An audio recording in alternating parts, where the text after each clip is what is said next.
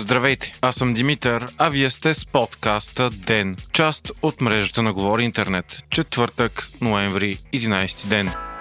Три дни преди изборите драмите продължават с пълна пара. След скандала от миналата седмица с допълнителните машини за гласуване, с нощи излезе информация, че фирмата доставчик Села разполагала с още 199 допълнителни машини, за които от ЦИК уж не знаели. Информацията бе оповестена от среднощен брифинг на ГЕРБ, които отидоха пред склада на фирмата доставчик и обявиха, че в него се намират машини, които са били различни от планираните завода в неделя и ще ли да бъдат използвани за машинации. ЦИК били информирани от цяла с нощи и веднага от своя страна алармирали на ДАНС и МВР.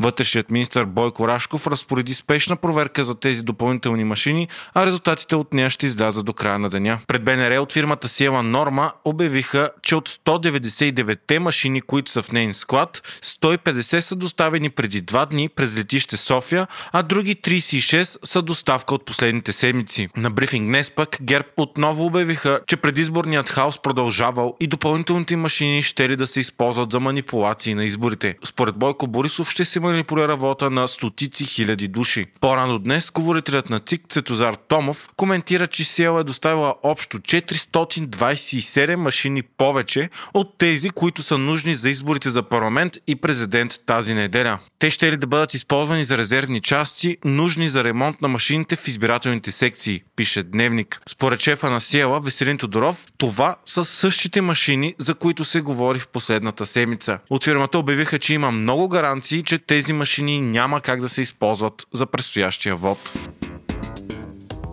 Странната атака на Озан Панов срещу Демократична България, партията, която го подкрепя на предстоящите президентски избори, продължава. Вчера Панов обвини Демократична България, че се готви да предаде избирателите си, защото от партията ще ли да правят коалиция с БСП след изборите. По-късно един от лидерите на обединението, Христо Иванов, заяви, че е имал два парламента, в които да се прегърне с БСП, ако Демократична България са искали това. След коментара си, самия Панов беше много сериозно критикуван от симпатизантите на Демократична България. Днес той отговори на тях с нов много дълъг пост в Фейсбук, където индиректно отново нападна и Демократична България. Според Панов, нито една партия не се е борила истински за отстраняването на Иван Гешев от длъжността главен прокурор. Панов написа, че цялата демократична общност късала ризи, че бил длъжен той да мълчи. Няма да мълча, уважаеми демократи, защото моето място не е в групата на страхливците. Не чух нито една политическа сила да постави като условие за бъдещо управление контролът над главния прокурор. Поведението на господин Гешев показа достатъчно ясно, че по никакъв начин не се чувства застрашен, както от новите, така от старите герои на политическата ни сцена, написа той, като добави и на демократите, които предстои да ме нападнат, броеки думите ми в изборни гласове, ще се наложи да кажа, че царят е гол.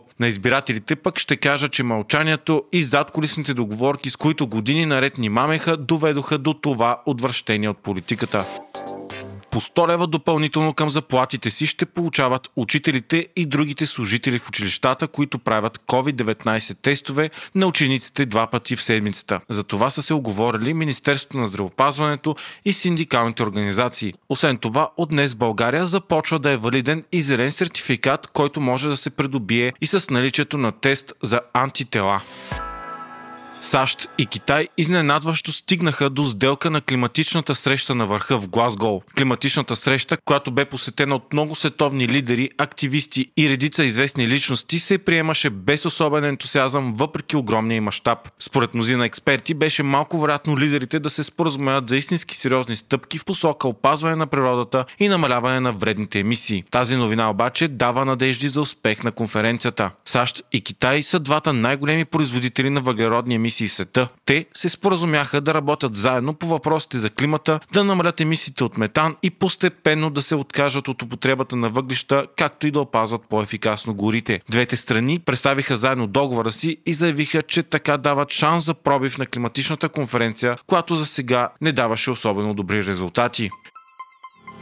Хайтек четвъртък с Viva.com YouTube обяви вчера, че ще скрие броячът на не харесвам под видеята си. Тази стъпка е взета с цел да бъдат защитени създателите на съдържание от турмоз и целенасочени атаки. Така YouTube, подобно на Facebook, Instagram и Twitter, ще дава възможност на потребителите единствено да харесват видеята. Разликата обаче е, че те отново ще могат да натискат бутона не харесвам, но той ще видим само за тях, без да има публичен брояч. Apple ще трябва да разреши плащанията извън App Store. Това стана след като Федерален съд САЩ отхвърли жалбата на Apple, с която компанията искаше да отложи задължението да позволи на разработчиците на приложения да заобикалят App Store за плащания. В момента компанията взима 30% комисионна от всички плащания в нейния софтуерен магазин. Сега обаче Apple ще трябва да даде на разработчиците възможност те да препращат клиентите си към альтернативни начини на плащане, където Apple Apple вече не е посредник. Проблемът с тези плащания излезе на дневен ред след голям скандал между Epic Games, създателите на Fortnite и Apple. Миналата година Epic Games даде на клиентите си альтернативни начини за плащане извън App Store, което е против правилата на Apple и в последствие играта Fortnite беше изтрита от App Store. Последваха съдебни битки и в крайна сметка съдът постанови, че Apple трябва да даде на всички разработчици тази възможност, като крайният срок е 10 декември тази година. Това ще е най-голямата промяна на App Store от 13 години насам, когато бе и пуснат. Компанията направи 72 милиарда долара приходи само от App Store за 2020. С въвеждането на нови начини за плащане обаче, Apple най-вероятно ще загубят голяма част от тези финанси.